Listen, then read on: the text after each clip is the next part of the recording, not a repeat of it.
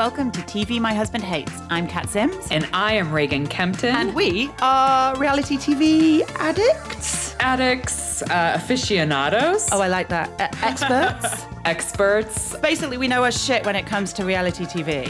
100%. Hi, Reagan. Hey, Kat, how are you? I'm in New York. Uh, it looks amazing. So I think we should tell everybody this is a special episode of TV My Husband Hates. It's not transatlantic this week. We're literally just doing it from New York to Colorado. So we're only a two hour difference. I know, which is which is amazing, but it's still not making the logistics any easier. We're still struggling with the same. I've still got crappy connection on my Skype, which is just making life really, really difficult for us. But it's fine. We're going to plow on through regardless. Yes, we'll we'll get we'll get it done. Yeah. So we're here because it's my husband's fortieth, and uh, we this, this is our first time away without our kids in for more than a night in six years. I think that is bonkers. I know because, it is mental. Because as you know, like we came to see, we came to run the London Marathon when I had two kids, but we've also been back. We had been back previously after having our oldest for like weddings and things like that. So we've had solid single, like without children vacations since my oldest was nine months old. I mean, I, I feel like, I feel like on reflection, we probably should have done the same thing. It might have saved us a shit ton of money in therapy. Well, I mean, you just spend that money on vacations anyway, so probably all evens out in the end. Yeah, I think I'd rather spend it on vacations though. Yeah, yeah, I would agree with that. Um, but yeah, so congratulations on your first solo vacation in six years. That's amazing. I know, we're really enjoying it. So, this is our first morning. We got here last night. Um, and but let it be known that just because we're in New York on a romantic getaway does not come in the way of TV my husband hates. No, and I totally appreciate you guys schlepping all of the podcast equipment with you to New York on your romantic getaway. Jimmy was like when I when I said to him last week, I was like, so how do you feel about us taking the podcast stuff to New York? And I could see like his first thought was, for fuck's sake and then he kind of recovered and was like, sure, no problem. So here we are. It's a slightly weird setup if you're watching on um, on YouTube I don't, with the video because we could we couldn't bring the mic stand. So I'm like speaking to a microphone in a cardboard box. But that's fine. I was going to ask you what that cardboard box was and like, uh, could you move it out of the way? It doesn't look good on video, but it'll work. It's totally fine. Uh, yeah, I did think about saying to Jimmy, but it doesn't look pretty. I thought he might like lose his shit. So I, I just nodded and was like, thanks, babe, that's awesome. Yeah, best not to kill your husband on his 40th birthday. I picture Jimmy's head just exploding. Yeah, I'm gonna try and be nice wife. So should we get going? Let's get started. So I think first up is uh, keeping up with the Kardashians. I uh, yeah, this was the one that I think this was my favorite episode this week of all of them because um, well, first of all, though, it was just quote quote heavy, so I loved it. You know, we started off with "You said they rub your butthole," which for me felt like it felt like an episode felt like an episode title. Yeah, that that's going to be the uh, the title of this episode. Done. Um, but yeah, we just had a lot more from Khloé. We talked a lot last week about how she was a massive queen for just really taking that co-parenting thing and being the adult and really the only adult in that relationship. But um, but she's taking that um, one step further this week and not just doing the right thing for True, but then stepping up and being even more of an adult to do the right thing for Kylie as well. Because obviously Jordyn was her best friend. She's lost her best friend, and just Khloé's maturity is never fails to amaze me. No, I mean, I, I think it is absolutely incredible that the woman her baby's da- her baby daddy, uh, the woman that she cheated on with was her sister's best friend, and yet she's being the bigger one. Is like, do you want me to talk to her for the sake of your friendship? I also thought Kylie, the way she handled it, was super chill. Like she's just like, you know what? Some people are in our lives for certain periods of times, and actually looking back, maybe she was holding, you know, our friendship was maybe stopping my growth, and I think that's an amazingly mature thing to see. At because I mean, she's in her early twenties. I, I was yeah. not that mature in my early 20s. No, I said exactly the same thing. I was just, again, like all praise Mama, Mama Kris because she's raised these kids to be just super compassionate, super empathetic, super kind. And I was su- I was surprised with Kylie's response as well because she's so much younger. You might have thought that maybe there was a little bit of anger or backlash or you know energy there, but she was like, you know what, I'm in a good place, and maybe everything happens for a reason, and I can find the good in this. And we might, you know, she's not writing off that friendship, but I think for now it's good. And I just, you know, I can't imagine many families being that grown up and that kind of mature about it. No, not at all. And I mean, part of me wonders if because they are such a blended family, a lot of this like co parenting that we're seeing in this season and a lot of maturity kind of is just coming from their mom and how she handled co parenting, you know, and how she handled the breakup of, you know, a couple of marriages and how she's just kind of trucked on and how she's always really been there for them. I think that is super eye opening to me because I don't think people necessarily attribute that to Kris Jenner, Kardashian, whatever she's deciding to be now. I think a lot of people write her off and is like, oh, you know, she's throwing her kids out to social media. She's kind of whoring them out for all this fame. But I actually think she's a really good mom. And I think if you just look at the maturity level and the decisions being made of all of her kids' businesses, all of their, you know, personal relationships, I think they're all in really good places. Yeah, and I and honestly, I'm in love with Kris, but to, but speaking about her maturity level, let's talk about the prank that she played on Kim. And I swear on my life, because we all know that they love pranks, like this is her thing. But I swear on my life, when when I watched the full footage and I saw Kim get that phone call and I heard Khloé's voice, I actually wrote, what did I write? I swear I wrote this it occurred to me that it might be a joke to show Kim how ridiculous the security is. And then as it went, I was like, no, this isn't a joke. There's no way that they would go this far. And th- but then when it was, I was like, fuck me. My respect for Kris has just gone through the roof. She is the queen of the pranks from this episode. Like nobody can top this.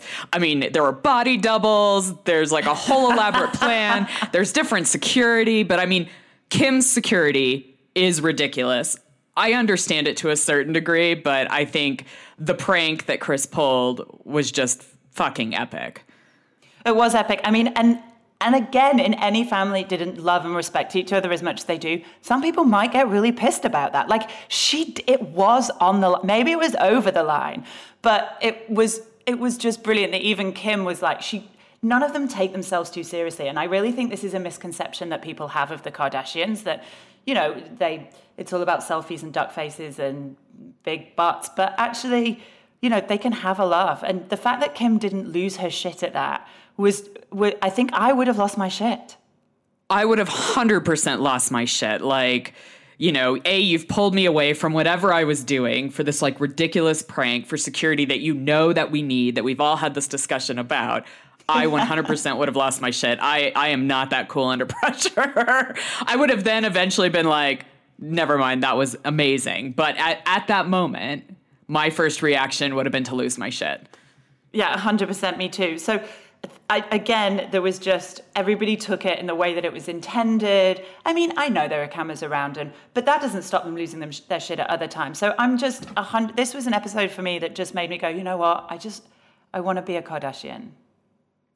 Yeah, I mean, this, I feel like this episode really reignited my love for them because the first episode, I was kind of like, oh my gosh, am, am I actually over the show? Like, you know, I don't see a lot. Like, I mean, it was just like a cro- like a fleeting moment. The very first episode. Then the second episode got really into like the co-parenting and things like that, which tugged me back in. And then like this episode was like everything I love about them. The freaky ass crazy pranks that they pull on each other the i don't know. It it it won me back over.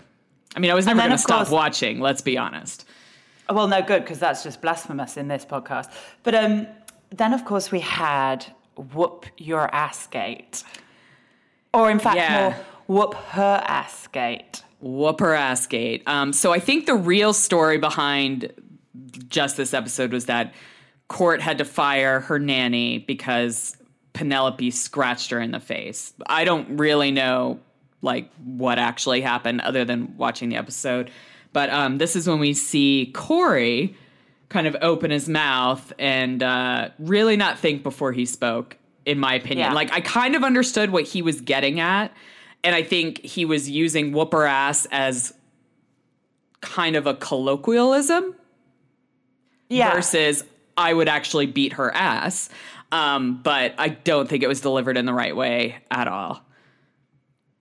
No, and I, it, it's kind of an interesting one for me because the whole episode kind of built us up to this theme of of Kourtney's whether she's disciplining the kids enough, and obviously we had Mason say he wanted to fight in school, so that was kind of leading on, and then Penelope, the Penelope issue comes up. Here's my thing: I mean, kids, no matter how how well behaved they are, are just going to be assholes at some point, and they are going to scratch and kick and bite because that's what they do. They don't have a grown up brain yet, you know. So I get that they're going to lash out. That's fine. I don't think that means you're a terrible parent. Um, but I don't even care. I mean, I care whether you beat your kids. Of course, I care when you beat your kids.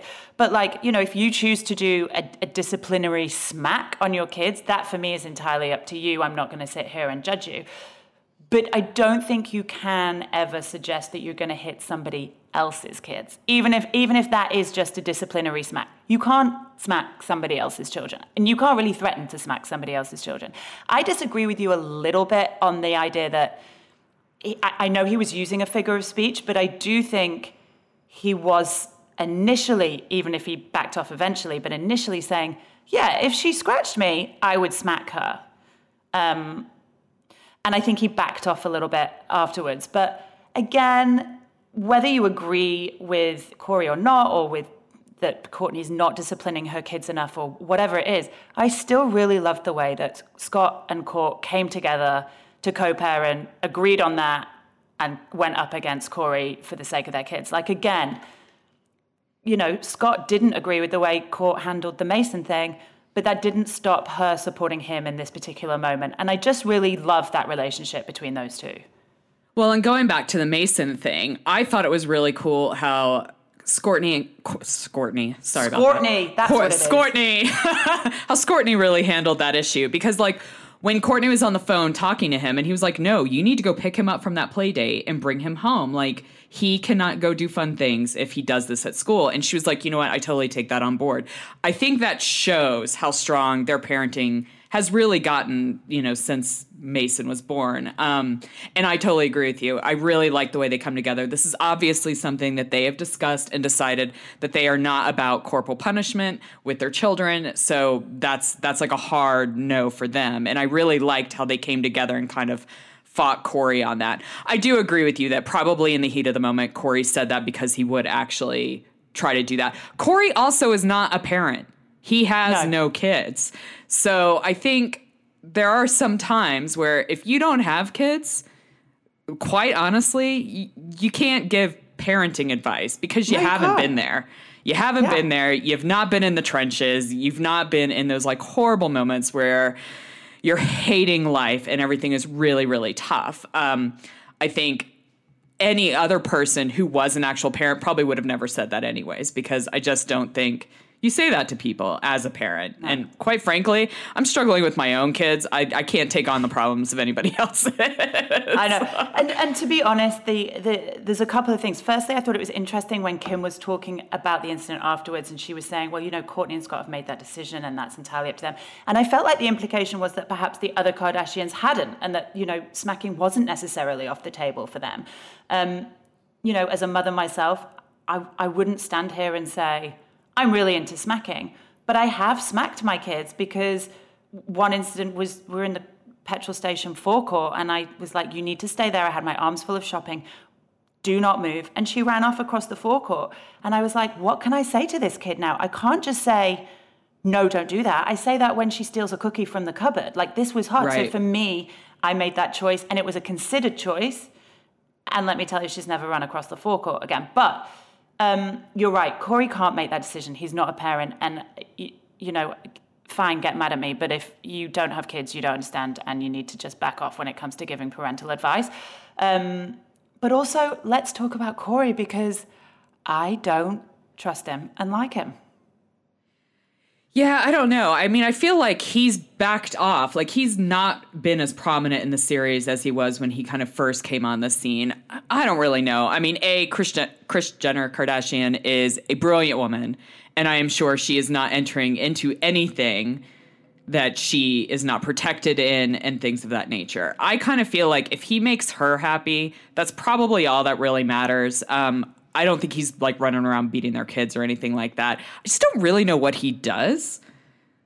No, I don't Like, know what he does. what do you either. do? But I mean, uh, yeah, Corey, what do you do? I mean, I just, it seems like a weird pairing for me. And that's not because uh, he's younger or anything like that. I just, I don't, I, I don't feel that he comes across as super smart. And I think Kris is fucking sharp as a whip. Um, I don't like to see, I don't like anybody who makes Mama Kris cry. So, you know, already he's got a black mark against him. I think for me, there's just something where I can't quite trust him 100%. Yeah, I mean, I think there's a reason that they're still just boyfriend and girlfriend and their relationship hasn't moved forward. And I feel like maybe Kris just needs this time to have honestly really great sex and a companion. Like, Yeah. there's nothing wrong with that. And if that's the role that he is providing for her, then knock yourself out, Mama Kris. Like, you know, enjoy Yeah. it. Nobody, I mean, he's not the, he does, they don't, kids don't call him grandpa or anything like that. Like, he's just a dude that's hanging out with, you know, their grandma which you know more power to her have a good time just be smart if you're moving forward i don't know Yeah, and also, I- I mean, Kris Jenner at the winery, at, at, like the wine tasting when she's drunk. Oh my God, can we just? She's my spirit animal, and I love her. absolutely i also love that when kourt or not kourtney when khloé and kylie are planning the trip khloé's like oh no kris like mama kris has to come because she is amazing in napa and she is like she's drunk she doesn't care i love when she's shouting at them to get off their phones in the oh, car Oh, yeah, and like too. look at oh. stuff Oh my God, sorry to interrupt, but th- that I wrote down about this because I loved at the beginning we saw like Khloé raise her eyebrows at Kourt's kids and like, oh my God, they're, they're, they're so naughty essentially, and you're not doing anything. And then we see them in the car, and I felt like Khloé's doing the adult version of giving her mum grief. And I was like, you know, get off your phones and answer your mother, for God's sake. I know. I thought that was so funny. Um, it really is feeding my need to go to Napa and do wine tastings. That's something I've never done. Um, and maybe you and I should do that. Maybe that should be another trip. Yeah, I think we've got a few planned. Um, so yeah, I think that's more or less everything from the Kardashian. Oh, hang on, one thing. Why does Jonathan get a party when he changes his name on Instagram?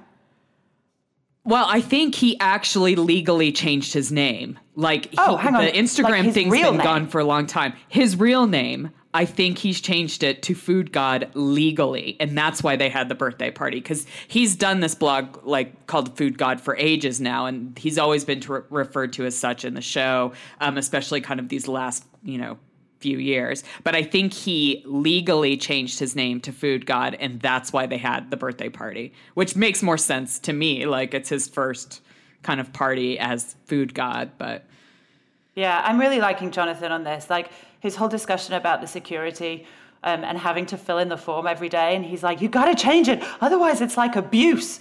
And uh, you know, I'm just laughing out loud at that point because this is obviously Absolutely, when he's this like- is obviously preceding the conversation about Corey beating children. So I'm like, yeah, of course, you know that that that evens out. Right, right. And I love how he's like, I don't even do this for myself. I have an assistant that does all this stuff for me. I mean, if, if we all could only have an assistant to do like life admin bullshit paperwork, wouldn't that be amazing? I mean, I'm with him though. If I had to fill out an NDA every time I fucking turned up to my best mate's house, I'd be like, I am not coming anymore, bitch, and you can come to my house where it's civilized. 100%. Get your security to put your ass in a darked out car and just come the fuck over because I'm not signing any more of this bullshit. And I totally agree. They should have a computer system set up to where, like, you Yes. sign one, everybody knows that you've signed it. I feel like every other, you know, high security place has this in, in practice. So, you know, in, it can be in done. this day and age, it's a requirement. Um, so anyway, we're back on board with keeping up with the Kardashians. Uh, we'll never hear a bad word said against them. Um, Below Deck Med comes up next. Ooh. And it's the one where uh, Joao is sick and Aesha and Jack finally do it. They bump uglies, have mucky cuddles, all of that. all in that tiny single bed. All in the tiny single bed bunk, which I feel would just make me feel super claustrophobic and completely unsexy. Yeah, there's nothing sexy about that bunk. But you know what? When you're in your 20s, you just, you'll shag anywhere. Now I'm that. lucky if I get any shags. Even in gigantic California king beds. Well, you know, sometimes we make it work. Um, okay, so yeah, Joao, Joao is sick, and um, and he's like still, he's like, I'll work, I'll still work. You know, at one point he's got a temperature of 102, and he's like, I'm feeling so much better. I mean, at 102, I would be dramatically planning my own funeral, not like going to work. No, that's like in your bed, under the duvet, iPad out, streaming all the ridiculous TV that you can, binging all sorts of episodes, literally doing nothing. Um, yeah, so he he was really sick, but Travis really stepped up and acted as bosun, and we saw sober Travis kicking ass. Not We Curtis. didn't. We didn't. Well, I, I, you know, I now refer to him just as Curtis Travis. That, I like to cover my bases. Um, but we did. We saw him come up. Here's the difference, though. Curtis Travis takes on the job, and rather than go, sure, you know, happy to do it. He's sick, whatever. He's like, great. I know fucking shitloads more than him. And I just think that's the difference, though, dude. That's why you're not bosun, because Joao is a good leader, and with that kind of attitude, you're not a good leader. You're not a good manager. Um, maybe you know as much as he's sober and it's better for him although it's not making as good tv i've got to be honest um, he's got to that's why he's not bosun he's got to step up and, and start being a little bit more mature No, I, I totally agree with you. But it was nice seeing him kind of step up and do do well at the actual job versus Yeah. what he was saying to the camera in like a confessional. Um, we also see Sandy be all over the interior's ass. Oh my She gosh, she was like a rash.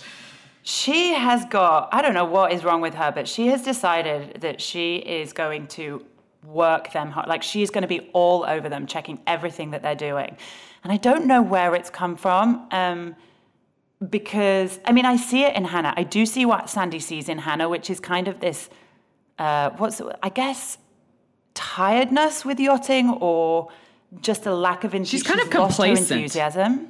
Right.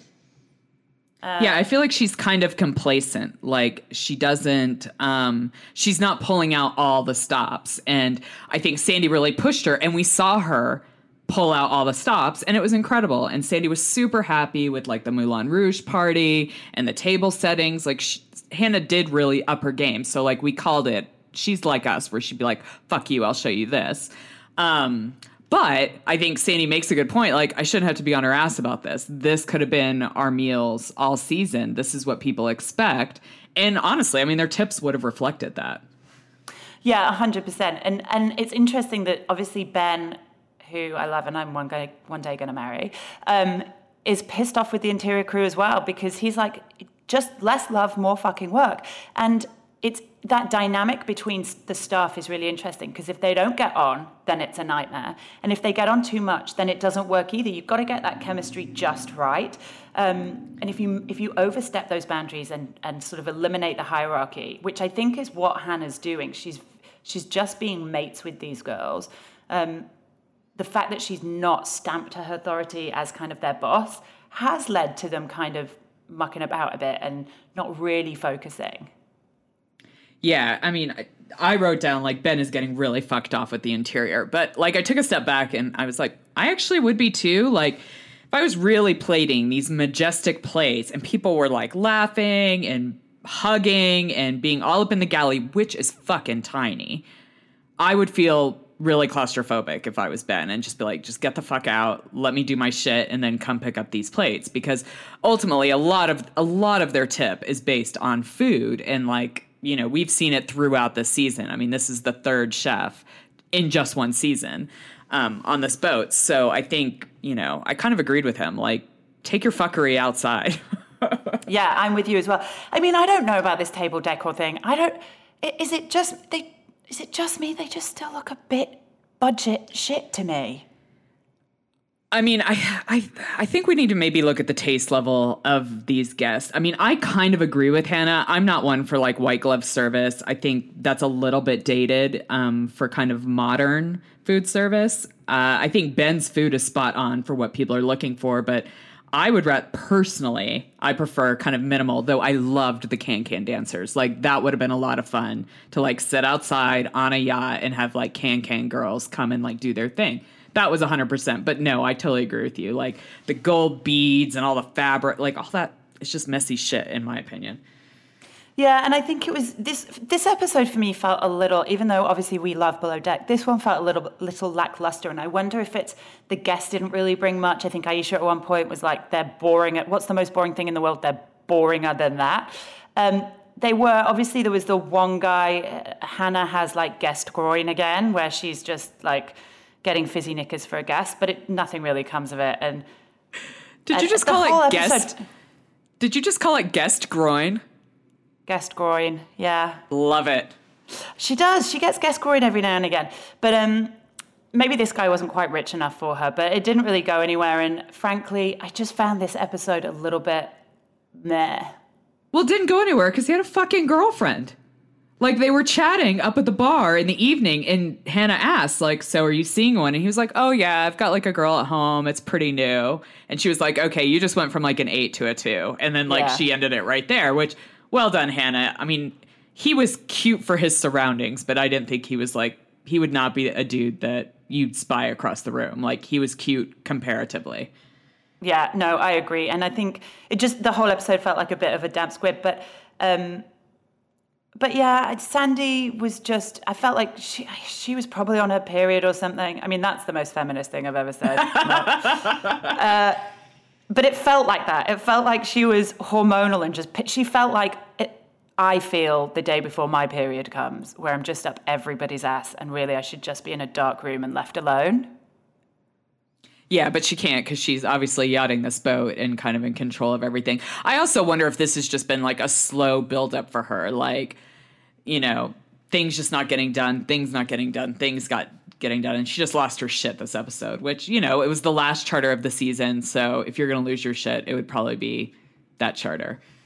Yeah, and going, you know how last week, or was it the episode before? I can't remember. I was like, let's do a drinking game where they describe uh, the way they describe food in wanky ways. We had like a pickled pearl onion today, which in England is just a pickled fucking onion.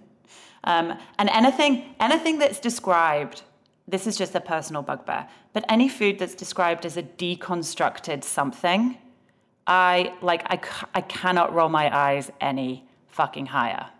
Well, because I feel like deconstructed in English means taken apart, right? But I don't Yeah. think that's the way they're using it. So it fucking drives me crazy. He's like, no, this is just a more modern take. I was like, that word does not mean fucking modern. Like, eh. Yeah, it's supposed to be. I think it's like if you deconstruct it, I think you simplify it and it's not all mixed up. And I don't really. The point is, we don't really fucking know. And if we don't know what you mean when you call something deconstructed, then let's not call it deconstructed. No, I think it's like a fancy term that's just thrown out there. Nobody really, the people who are eating the food don't really know what it means. So they just eat it and they feel like, I don't know, they feel fancy. Yeah. I mean, if anybody just if anybody else is cooking food, I'll eat it. Do you know what I mean? That's always a joy. Even if it's beans on toast, if somebody else has cooked it, I am down. Absolutely. All right. So that brings us to the Real Housewives of the OC, which, um, talking about like brilliant quotes from the Kardashians, I felt like this episode was also riddled with brilliant quotes. Um, we pretty much open up to like the pressing charges thing, which interestingly enough, like when we talked last week, we thought it was like it, it was very wanky and like why did she even bring it up? I think legally they have to if they know somebody else is hitting somebody else. Like they have to offer it just to cover their asses so that they're not overlooking anything. I'm sure it's a legal thing here in the US. Um, but literally, like the first quote of the episode was, I knock some sense into that bitch. By Kelly Dodd. Kelly, Kelly, Kelly. She was like frighteningly frantic on this. Like she went from fucking beating people to hugging them to screaming at them to offering them a Xanax. Like I had no. She was like a emotional whirlwind. she was all over the fucking place. Like Miraval had no fucking idea what they were in for. I love it when they like cut to the staff's faces and they're just like, "What the fuck?" Like we don't even know what to do. I mean, all this shit happens and like I, I wrote like everything that happened, and then I was like, damn, four and a half hours into this trip, and shit is like flying all over the fucking place. Like, you know, the crystal healer comes, then like Kelly and them join the villa and they're eating dinner, and then Kelly hits Gina in the head. Gina flips the fuck out. And, and Kelly's screaming at her about like her DUI and warrants, and she's just like, "What the fuck is going on?" Honestly, it's like we're living in opposite world where like instead of going to Miraval and just being as super zen as you can be, Miraval is now the place where it just amps you up and sends you out like going in hot. It was it was mental. And then we so we had all the Kelly and the Shannon and the Kelly and the Gina, and then we had Gina and Emily, and then Emily and Tamra, and then Kelly, and it was just a like it was quiet. I felt like I needed a Xanax after this episode it was like a minefield. Like you like stepped over one, you're like, "Whoo, I'm safe," and then like it explodes, and then you turn around, and then there's another explosion. I was fucking exhausted watching this episode. I was like, I need to be drinking. It's only nine o'clock in the morning because I'm actually sitting down watching this, taking notes. So that's a no go. But I mean, I love when like Braunwyn calls Gina, the little sister, and she's like, "When the fuck did I become Skipper?" Love that quote. Um, but Kelly was really going below the belt with her, like with yeah. the DUIs, calling her like an unaccomplished woman, and like all this bullshit. And it's just like, Kelly, you need to check yourself. Like, a, you are getting a very like high end divorce with a, a very very wealthy man. You have one child. You don't have three, and she's not under like 10 years old like let's say the 10 year benchmark. Like all of her kids are young and need her constantly and are calling her and are sad and she's trying to navigate all this shit. She can't even drive. Like there's a lot of shit going on in Gina's life and I just think Kelly Kelly needs to stop fucking going below. Yeah. Just going low i don't know wh- i don't know where this is coming from with kelly. Like i feel there must be something going on in the background but she is unpredictable and volatile right now. And honestly, it's literally the worst place for someone someone like G- Gina to be because she doesn't. She's a donkey on the fucking edge. She really is dealing with some shit. And as much as Kelly is calling herself accomplished, we can all own 10 houses if we've been if we're divorcing really wealthy men. It's you know, it's it's not fair. If I think if anybody called me unaccomplished, whether or not I had you know, run a business or owned a house or anything like that. There's something so vicious about it. Um, and I think it's because it comes in the guise of a really lovely sort of word that isn't, you're a fucking right. twat. Um, I just, I, I get it. I think Kelly's just really nasty. Yeah, I think Bronwyn really nails it when she was like, you're in like the mindset of I'm hurting them before they hurt me. And I think that that alludes to like there is something dark going on with Kelly, but she is being just a massive bitch. Like also, yeah. I think she's like 15 years older than Gina. Like I should hope I'm doing better in 15 years. I hope everybody is. Like it's it's it's apples to bananas. Like you can't compare Gina and Kelly and what's going on in their life, but no, and damn, nor should man. you. And she's just being she, there's something going on either there's something going on and, and, it'll all come out and we'll figure it out, or she's just being a grade A bitch. And I and I yeah. I don't know which one it is, but she's nasty. Um, well, she yeah. goes so hot and cold because then we also see her with Gina, and Gina's like explaining everything that she's going through, and then she's like cuddling her in her arms. She's like, "Oh my god, she's shaking!" Like, I mean, I think she felt like a massive asshole in that moment, which good, she needed to. Like, I yeah, think sometimes, yeah. But it's also like if she said, I think at one point, if I'd have known Gina was going through all this stuff, then I never. It's like, no, no, no, no, no, no. Like, just don't do it anyway, because here's the thing you never know what other people are going through, so don't be a twat to them.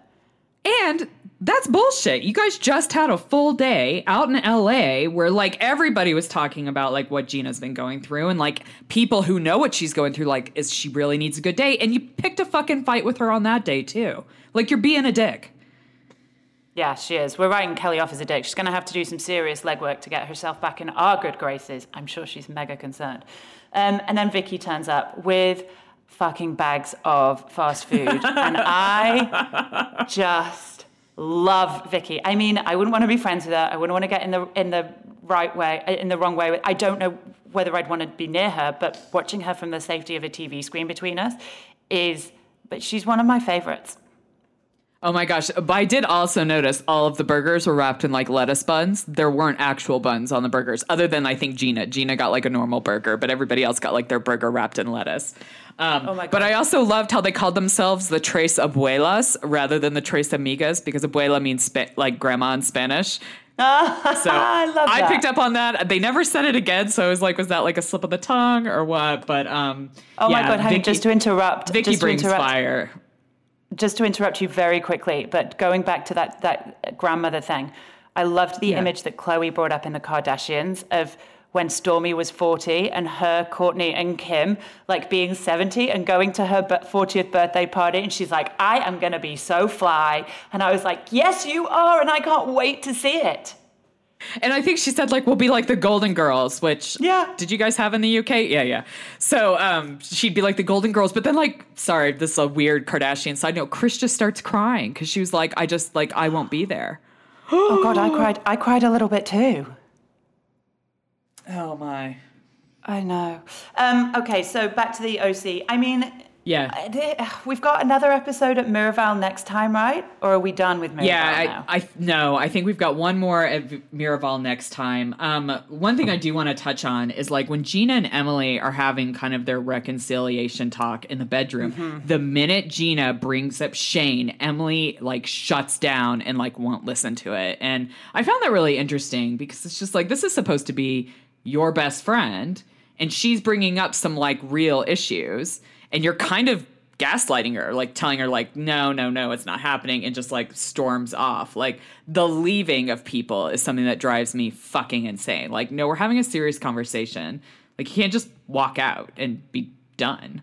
I don't know. Yeah, I think it's a really interesting dynamic for these guys at the moment because they are both going through a lot of shit, and I think it's it's much clearer. Gina's been a little more open about the stuff she's going through, and Gina hasn't. And I think because she's not ready, she hasn't yet really admitted it to herself, so she's not talking about it. She's not being open about it. But neither of them, we spoke about this on the last episode, are just emotionally available for each other. They both want the other to support them. And actually, neither of them are in a position to support somebody else. They need to focus on themselves. And I think it's hard when you're in it to see that. But I hope that eventually, I want somebody to point this out to them and go, look, you guys are both going through shit. It's okay. Like, you're not able to be there for each other. It's not because you don't love each other or that you, you know, you don't respect them, you don't care. It's because you just don't have the capacity. And that's okay. Yeah. I did think Emily got a bit nasty when she like brought up Gina's drinking in the back of the bus with them and shit like that. And it's I don't know, like the nastiness really bothers me. I mean, it's fucking great TV. Like, don't get me wrong, but I'm just like, this is, this is like your best friend. Like, would you be that big of a dick? Like, I don't know. I wouldn't be. I, don't sometimes- judge anybody for drinking in the back if- of a bus. Well, we yeah, I mean, who are we to talk? But I sometimes I sometimes wonder if it's because it's your best friend that you're sometimes the one that, that they're the ones that you go after harder because there's a safety there. You know that eventually you're always going to come back together.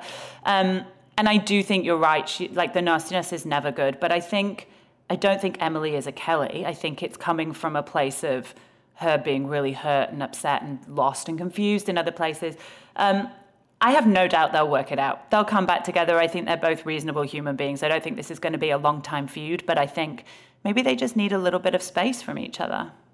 Well, and I think it was interesting because, like, when uh, they were all in that aerial yoga, and Emily kind of really confronted the oh, other girls about like not not being nice to her, and they were like, "Well, you're kind of closed off, and you get really defensive." And actually, Emily was like, "Okay, like." I'll I'll try to stop doing that. Like I actually thought that was like the most productive scene I have ever seen where I think Emily was like really upfront, not like this bullshit like side chats stuff going on.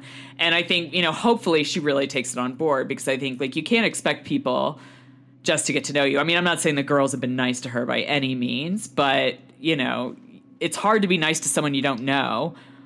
I don't know. Do you know what I'm saying? Yeah, I think it's interesting. I took it a slightly different way in that I felt like Emily's really lacks confidence in that group because they are intimidating and they are full on and they are original, almost, or certainly long standing um, housewives. And for that reason, I think they do have actually a responsibility to make her feel welcome, to make the effort to get to know her because it's very intimidating for Emily to do it the other way. They're really tight. So I, I sort of feel like actually Emily stood up for herself and said, You're not nice to me. You have never been nice to me. Um, every time I reach out, it's kind of it, it's undermined in some way. Um, and Tamra, I felt like Tamra came at her with a kind of, no, it's your fault. And, and I think her lack of confidence, when I saw Emily apologize, I was like, babe, I feel like you should have maybe, I wanted you to stand up a little bit for yourself, like, maybe accept it, maybe take it, maybe apologize, but also go, but Tamra, you need to stop fucking calling me Shrek. Yeah, no, very, very true. No, I, I definitely see your point. I also think, though, like, that's also like a first season thing. Like, this is Emily's second season. So yeah. she kind of knows what they're about. Do you know what I'm saying? Like, you can't yeah. keep kind of making first season mistakes. Like, you need to grow. Like, I know it's really hard when you're going through shit, but you need to build up your balls. And and I know Emily's got balls. Like, we we saw her unleash on on Gina. Like, maybe she just needs to unleash on the other girls the same way. I think really she just needs to fucking unleash on Shane, get that out of her system, and then honestly, I think she'll be so much better. I think it's all coming out in the wrong place. Um, but yeah, I can't wait to see what happens with these girls next time. Yeah, which takes us to uh, the Real Housewives of Dallas, still in Mexico. Oh my God, yet again another. I, it's going to be very hard to find a title for this episode. Um, I, there was so many great, so many great quotes. Yeah, these um, girls how are brilliant. They're fantastic. They are also super fantastic on social media. Just like they're always chatting with us through Twitter. They, you know, they're chatting to us through Instagram, like, and they're really the only ones. Like, a couple other people have like liked our stuff, but literally every time we tweet about the Real Housewives of Dallas, they are all there. They are all chatting back. Like, it's a, it's a very like Texas hometown feeling that I get from them, which maybe just be well, they're Texas Southern connection. girls, just like you. But also, didn't LeeAnne say that she couldn't wait till? Because I think we tweeted about last week's episode because we had a lot of chat about mental health and kind of how LeeAnne was handling it and how Stephanie and LeeAnne was like, can't wait to listen. And we were like, eesh, you might not want to because we kind of think you're a dick. but I think she's used to hearing that. Like it's definitely not the first season she's been a dick. And I mean she she's a rough girl. Like um I do still think we would get along in some weird way and I don't know why I just have an affinity for her, but I also think she's massively in the wrong. Um, yeah. Yeah, so let let's get on the tequila train that was this episode. Like I did a post for us about like a drinking game where every time they took a shot you had to. I literally have marked like every time they took shots like in my notes. Oh my god, that's such dedication. How many did you get? did you did you count them up? Ooh, I didn't count them. Um between the shots and drinks, like it was a lot. It was pretty much like every other line of my notes was that they took a drink or a shot. I love how Brandi explains that she did an Irish goodbye. Oh my god, I've written it down as well because I've like I've gone. Brand, Brandi is so like me. I'm the queen of the Irish goodbye. I used to when we used to go out, I'd sort of just disappear, and Reagan would always text me. She's like, "Are you in a cab already?" I'd be like, "Yeah, babe. I just I I just had to leave." And I get because if you say oh, I'm going to go home. Everybody's like, oh, no, don't stay. And then, or you have to say goodbye to everybody and it's like an hour later. I just get to a point where like something clicks and I'm like, nope, I need to go home to bed. I'm like a homing pigeon and I'm straight there. We are 100% on the same page. Um, I, I went out like a few months ago and I was dancing and whatever. And I literally was just like, yeah, I'm done. I hopped in an Uber and I went home and I texted everybody else the next day. I was like, yep, sorry it was time for me to go. I'm such a homing pigeon when I'm done. The other thing as well that makes me like brandi is that the first thing I start doing when I'm drunk is cartwheels. So pretty much me and brandi I'm feeling like a true spirit animal with that. And actually, while we're on brandi and we're jumping about a little bit, but like we can talk about brandi and kameron and the, yeah. the kind of beef between them because I get, I totally get where brandi's coming from. I think Brandi's 100% in the right on this one. And I think Cam is being fake as shit. Like, Cam knows what she said would elicit that exact reaction. I also don't understand her reasoning behind she called her trash because she said fuck you to her face, but she called her a bitch to her face. Like, yeah. how is fuck any worse than bitch? Listen, I love, I do love, I, I actually wrote the beginning of this episode that Cam, Kameron is becoming kind of a bit of a crush for me in certain ways. At the beginning, she made me laugh a lot. She's like these are extremely dangerous stairs, but for the sake of bikini season, I'm going to risk. Like she's risking her life for that. That's I just think she's brilliant. And she's like, if you match your undies to your outfit, there's a big chance we're going to be friends. Like lots of. I makes me 100% laugh. wrote that quote down. Yeah. But but then I see this, and I think honestly, uh, and I don't mean to be mean, but I, I just don't know if she's really picking up on it because I just don't think she she's getting it. Like I think she's calling her trash be, to be mean and hurtful, and I don't think she is thinking it through. She's not hearing Brandi when it's like, but this word is a problem for me particularly. I have a it's a trigger for me because of my childhood. Like Right. at that point, Kameron just goes, Babe, I had no, like, should go, sorry. I had no idea. I'm really sorry. Next time I'll just call you a wank puffin instead and I'll insult you that way because, and that's fine. Like, Brandi's not really saying, don't insult me, don't call me names. She's like, don't call me that name. Right, but I don't know if Cam really wants to hear her because we see them in like the pool at the very end of the episode when like Kary the counselor is like trying to get them to like really talk to each other about this issue. And I think Brandi is well up for it. Like she kept calm, like she was really trying to explain. Cam just walked off. Like Cam Yeah. I don't know if she wants to understand. And that kind of makes me hate her a little bit. Like, look, like we've all said dumb, stupid shit when we're drunk. Like, no judgment. We've all been there and done that. But I think when somebody comes to you in a very open, kind of honest, vulnerable state, you fucking listen to them. Like, I, I thought that was a huge dick move on her behalf just to like get up and go. And it's like, no, like she's trying to be real here and really address this issue so it doesn't become this fucking thing that goes on and on and on. Yeah, I agree. And I think Kameron was kind of a, a bit of an emotional idiot at that point, frankly. But then, you know, I don't know. Maybe there's just too much booze involved at that point. Maybe it's maybe they're going to have a conversation about it the next day and clear all this up. But I went from really loving Cam and her kind of ridiculous comments and quotes at the beginning to being a bit like, babe, like. Come on, you're better than this. And just the Right. snobbery that comes out in her when she Yeah. feels threatened, like she kind of uses that as a bit of a defense. Um, yeah, I was kind of disappointed with with her on that one. Yeah, I would agree on that. I also love the fact that every single one of them popped a squat behind the horse trailer at the polo because they couldn't walk to the toilet. I literally wrote, "You can take the girl out of Texas," because that's 100% uh, like I would do the exact same thing. Like if I was that hammered because by then they had done one, two, three, three shots and at least two instances of heavy drinking all by the time Yeah. they got to polo so like you can't wait you can't wait but i i really like how kind of real these women are like they're real Yeah. chicks to some degree i mean the drama gets take- crazy but Yeah, they don't take themselves too seriously. They um, they're fun. There is a lot of drama. They're batshit crazy, but they're not as sort of far removed as kind of the Real Housewives of the Beverly Hills are. Like that for me, as much as I love them, is like a whole different level. I genuinely feel like I could hang out with these Dallas chicks and we would have an absolute blast.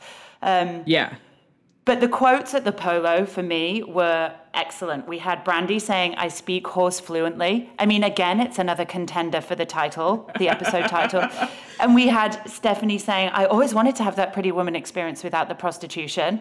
Um, you know, it's just, and the tequila is free flowing and D'Andra is on, like, she is on one. You, you already know that she is, she's blacking out. Like, she's on the, on oh the she train is to blackout fucking hammered yeah yeah yeah no she is super fucking hammered the only question i have about this polo match is where the fuck else are all the people they are literally Okay. the only people there at the polo match Well, Kary says Like, that she organized private? this. Yeah, she said she oh. organized this polo match. But I'm like, that's weird.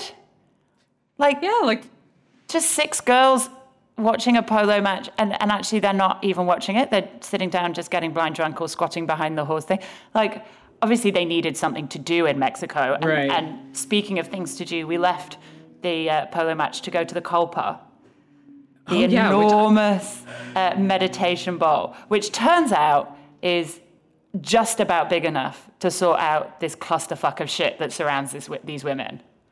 Oh, absolutely. I mean, I, I'm kind of wondering if Bravo is going to start sponsoring sound bowls because we see like the sound bowl in the Real Housewives of Orange County with like Oh, yeah. the hitting of the head, and now the Real Housewives are all li- laying in a massive sound bowl. So it's sound bowl season was actually what I wrote down um, right next to it. But um, I thought that moment was really cool. I felt like they all really came together, and a lot of them let shit go. Because I know like Stephanie before this was kind of talking about how triggering LeeAnne's story is for her, and how every time you know she tells it, she re- you know she goes through a lot. Um, I also sorry we totally Sorry, skipped over if you don't mind. Oh, well, no, we can come back to the culprit, but going back to the Stephanie Yeah. thing that you were saying, there's that moment where you get the producer asking them, why do you put such a brave face on it and, and, and never let really people know how much you're struggling?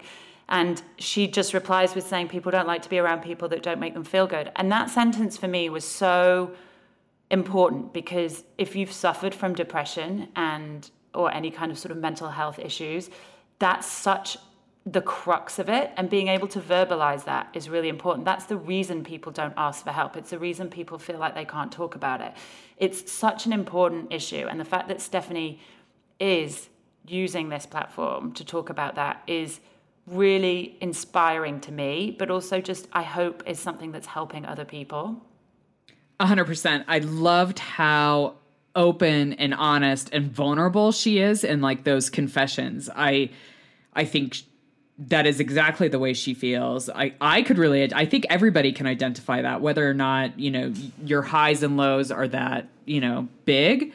I think everybody can kind of identify with sometimes you you just put on a happy face and kind of don't really involve other people. I I'm in love with Stephanie this season. I I love what she's doing with her platform. I love how eloquent and vulnerable she is about talking about her stuff. Um and yeah, I I I feel like she must be reaching loads of people and I'm really glad. Like I'm really glad she's using her kind of stance in, you know, pop culture to promote such a positive kind of I don't know. Yeah, no, I totally agree. And I think it's really good that we've got the, Stephanie alongside LeeAnne because I think it's clear they're both at two very different stages of their mental health. And at the moment, Stephanie's really trying to engage with it, embrace it, fix it. Not fix it, but manage it. Whereas LeeAnne is still very much in denial. Like there's still so much stuff going on there. She can't be vulnerable. She can't she can't own it at the moment. And that's not her being a bad person. She's just in a very, very different state. But it's interesting because I don't think LeeAnne realizes how textbook she is on that. I think she thinks that, um, I think it surprises, like, of course Kary's going to call her negative. She is negative. Of course people are going to say, you're doing this, you're doing that, because we can all see her doing it. We can see her manipulating. Um, but she can't, there's, there's, she's just not in a place to be aware enough to see it herself. Yeah, no, I think she's stuck in like the anger phase, and Yeah. I think she's probably been there for a very long time. And I mean, she she has had some horrific things happen to her, but I definitely think she needs to get to the level of where she can talk about it without being so aggressive to other people because I think that really puts people off which again you are dealing with your own feelings kind of sometimes. Who cares what other people think when you're dealing with your own? But I think this has been such a long period of time for LeeAnne. Like she doesn't know any other way to do it. And Yeah. you know I wonder if seeing Stephanie kind of tell her story in a more kind of open and vulnerable way will help her a little bit. I hope so. I mean, she's, you know, she, I, I, I also feel, obviously, the evening dinner where it all kicks off in, in a completely crazy way um, is fueled by the tequila. I feel like since the first couple of seasons, LeeAnne is very much keeping herself sober in surrounding surrounded by the other girls who are drinking, and it's it's not, as far as I know, anything to do with the fact that she has a drinking problem or anything. I don't think it's that. I think she's being very, very, very careful and not letting herself go down that route Right. or and this is kind of the cynic in me or again it's another tool of manipulation so that she can maintain the power and maintain the control in all those situations that kind of feels more what it is for me i'm finished that's all i had to say No, I mean, I, I I think that's really interesting. I definitely, yeah. I mean, you can see it go both ways. Um, but yeah, I don't know. Like when when they're at the dinner after the polo match and like all the fighting kind of kicks off and quote unquote drunk ass D'Andra kind of gets up and is like screaming at them for Kary and LeeAnne to like have their moment in front of everybody else. At first, I was really pissed off at her. I was like, just let them go and have a fucking chat. Like, Me sit your too. drunk ass down. but as it played out, I kind of understood what she was saying that, like, when some of these things are taken to a sidebar, a lot of other shit starts flying around. So if we just address our issues together, we can all be on the same page about it. But she 100% did not go about it in the right way. No, you, I was 100%. I went through the same emotional journey on that particular segment as you did. Like, I was like, no, just fucking let them speak. And then, oh, no, she makes a good point. But when you're that hammered, you're probably not in a position to kind of make a smart point. Even if it is a smart point, nobody's really listening No. to you at that point. I mean, D'Andra is a hot mess. She's a fun hot mess, but she is a hot mess here. And uh, yeah, she she needs to step out. And and also Brandi's itching for a fight at this point as well. And and you know, Yeah. Brandi's getting scrappy. And I get it, you know, she she talking about the click and and all of this and Kameron says, "Well, no, I think actually you and Stephanie are the real click." And she does, and again, Kameron does make a good point. Kind of links in with Emily at Real Housewives. You know, Kameron's felt like she's not been able to to get in there, to to get to know them and make friends. And while it's, I just don't. You know what it is? I don't like the word click because it's Yeah. totally fine for Brandi and Stephanie to be super close. That's totally fine. It calling it a click makes it feel nasty and vicious, and it isn't. Yeah. They just, I think they just need to maybe open up a little bit to let people like Cam in. But then Cam's, you know, Cam's kind of a dick. Some she's, you know, as Stephanie says, she's just got to stick up her ass all the time. So, you know, again, it's like it's a bit like the the Emily situation on on Orange County. Yeah, I think it's interesting though because I feel like a Stephanie has made an effort to kind of hang out with other people as she kind of points out later on in the episode like I'm we were both fine rooming with who we were. You were the one that said that. We were not making any Yeah. a big deal about it at all. And I think Brandi's even stepped out cuz like she and LeeAnne are kind of repairing their friendship previous to this trip kind of outside it as well. Um I don't I don't know. I don't I don't know what the deal is with with Cam and Brandy. I don't think they're ever going to be friends. I I think there is a snobbery class issue Yeah. Between both of them. I think Brandi has come from a place, you know, that that was not as privileged as Cam. And I don't ever think Cam's going to see eye to eye on that cuz she just doesn't know. And I, I wish she'd just open up her brain a little bit and kind of welcome that other people have had other experiences. Because I think like she comes off when when Cam talks in this episode like about like the click and things like that she does come off as like seeing the problem and really want to work it out but then you run away when somebody's trying to be like vulnerable and really chat to you so I don't know we'll see I'm on the fence about Cam um but my favorite part of like that drunken night was D'Andra on her back with her dress up over her head with her Spanx fucking flying loud and motherfucking proud. All hail D'Andra, flashing her Spanx. She is epic. She. Uh, Yes, she's causing trouble, but she's just letting loose. She's having a great time. She's got shit going on with her business. I loved her in this. She comes back and she's like, I want to go swimming. And, uh, and Kary's, Kary's like, well, if D'Andra wants to go swimming, why not? I can, I can literally think of a million reasons why D'Andra shouldn't be in a swimming pool right now, honestly. But then her like sexy little dance for Stephanie, like her killing herself laughing, like belly laugh, just made me laugh too. I, she was brilliant. Um, and also, just going back to that night in the dinner, again, we've got a few more quotes because, like, Right. Brandi's parting shot of "Go suck a dick" is just brilliant to Kameron because she's such a sensitive little soul, and you just know that was too much for her. But also, when uh, Kameron's described as LeeAnne's little dingleberry, Maybe I that's the episode of the sh- maybe that's the I name of this that- episode. Little Dingleberry. I think that's what it is. I think it's I think it's little dingleberry. because it's just I, I'm adopting it and using it every day from now from he- henceforth. Yeah, that's like an old school word. Like I, I haven't heard it in years. We used to. I mean, that was like an insult back in elementary school for me. Um, I know. but it's fucking hilarious. Uh, yeah, I mean, just to be clear, is it the same in English as it is in American? Where it's like a little bit of poop that's Stuck? trapped in hair. Yeah, Yeah. that's yeah, it's the same. Good. Glad we got that sorted out. Glad we're on the same cultural page. Yeah, ladies and gentlemen, this isn't the most highbrow podcast you'll ever hear, but uh, but it's fucking fun. it's fun. Every day's a school day, so if you didn't know what a dingleberry was, you do now. Yep, that's called online learning. Yeah. So anyway, let's move. I, I'm excited to see because there's another episode in Mexico next week. So this is only going to get better. Yeah. First of all, just Yeah. excuse the massive bang that just happened. I think that might be my husband returning from shopping. Uh, I'm going to just tell him to be really quiet. Um, okay, last one million dollar listing New York. Yeah. Yeah. I mean, so here's the deal. I think I really like that these men have all grown, but they've grown to a point where it ceases to be good reality TV. Like, because I think feuds are interesting. Like, the Real Housewives are fucking amazing because they're always stirring up shit and they've got shit going on and it's exciting and it's an emotional journey.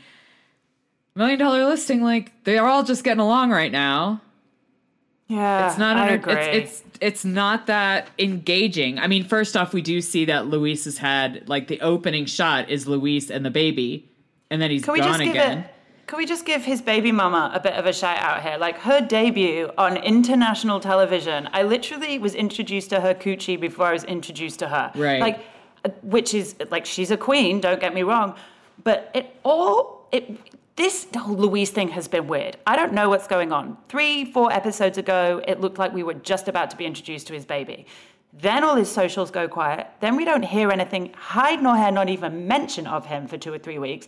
And then we get like five minutes, including, literally including, the birth of his daughter. And I just think in days gone past when Luis was in this, which I, I sort of felt like he was back in it, this would have, why is this, it was squished under the car. It was like squeezed in. It was really quick. It felt like we didn't really get enough. And then he's gone again.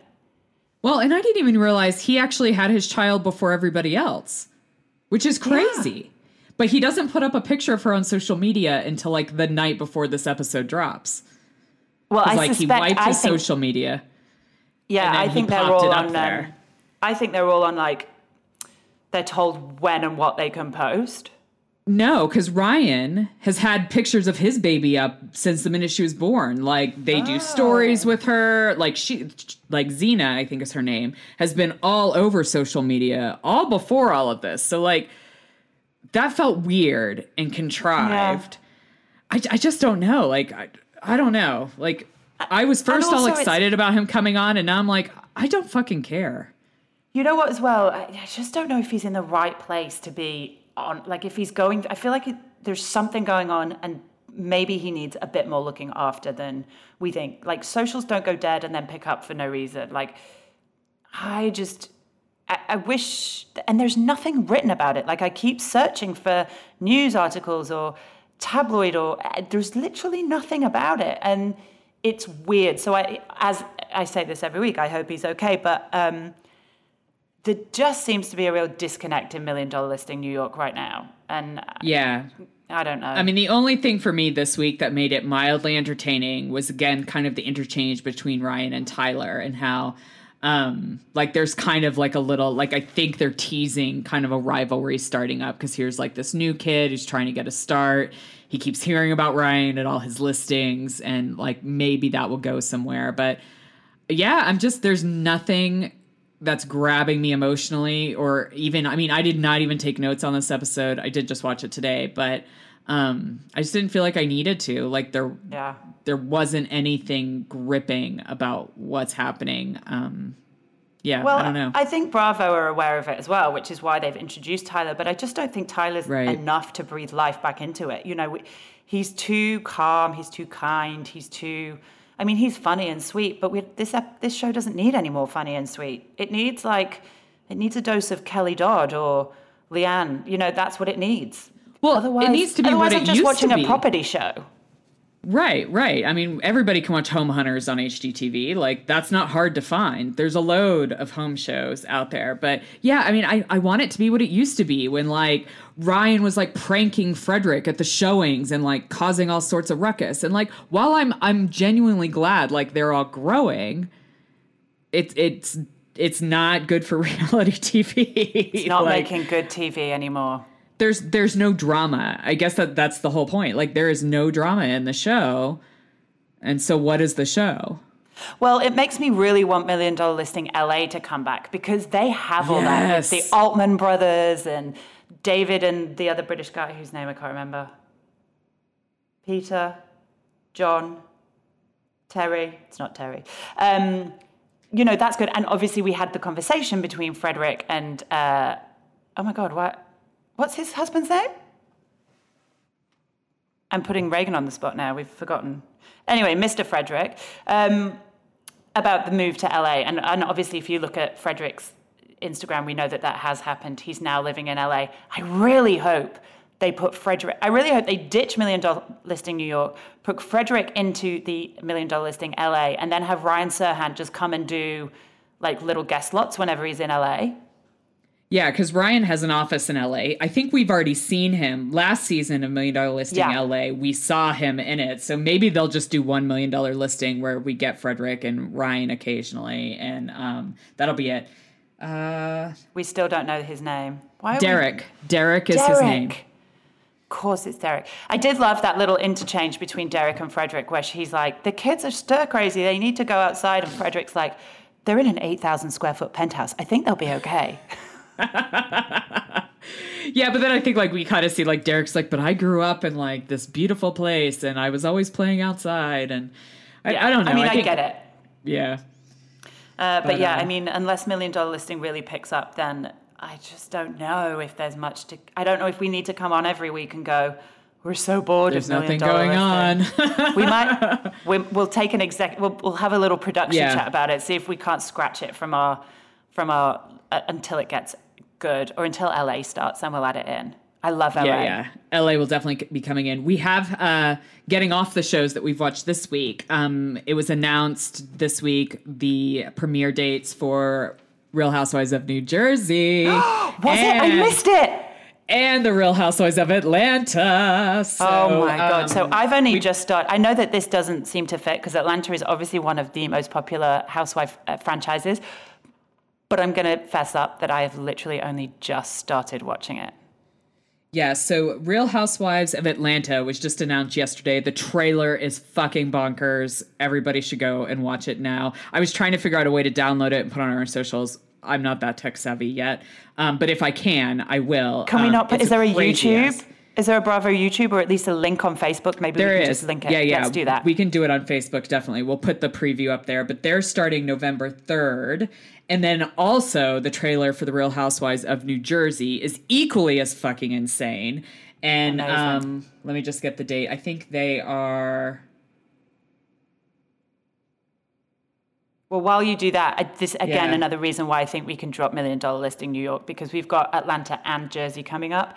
We we don't need New York Million Dollar Listing. No, and we, I mean, because we've also got Below Deck coming back as well. So, I mean, there's all sorts of of good stuff coming out of Bravo. um, just while you look for that day again, I uh, and it's not reality TV, but on the plane over here, I started binging Chernobyl. Have you seen that? Oh, yes. Oh, Holy shitballs. Don't think we're just about reality TV. Like, we love it, but also we are. I mean, I am watching, I was watching this show. I could not stop. Like, not, I mean, just the history of it all and the real react. Like, Yeah. actually, the re- I was five when Chernobyl happened. So I didn't know anything about it really. Obviously, learnt about it in school and things, but um, just to see the actual reality, the way it's filmed, totally conveys just how devastating this incident was. Like it, it makes every disaster movie look amateur. Like this was, and it's just so beautifully filmed, beautifully written, beautifully acted. It's it's not a happy watch, I'll be honest, and um, it's pretty fucking gruesome. But it's if you are looking for something to watch, go to Chernobyl, and I swear you will not regret it.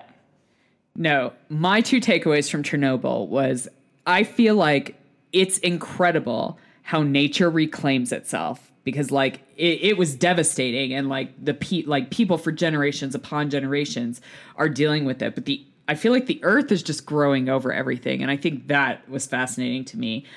I guess I I I feel like I learned about it, but it's not in like my conscience every day, like knowing Yeah. about Chernobyl. But I agree with you. It was fantastic. The only thing I felt was a bit jarring are the British accents of the Russian people. That always throws me in movies.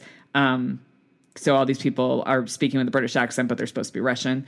That bothers me a little bit. But the acting was incredible, so I, I forced my way through it, and, and it was um, fabulous. I just finished binging The Handmaid's Tale, the three seasons that is on Hulu over here, which I'm guessing may be the Hey You over there. I think It's on no, it's on No? um, Okay. it's on Now TV. Hand, Handmaid's Tale is on Now TV here. Okay. I just finished the season three finale and was fucking bawling my eyes out. Like, Oh my god, I haven't watched it yet. I'm redoing. I'm going from season one.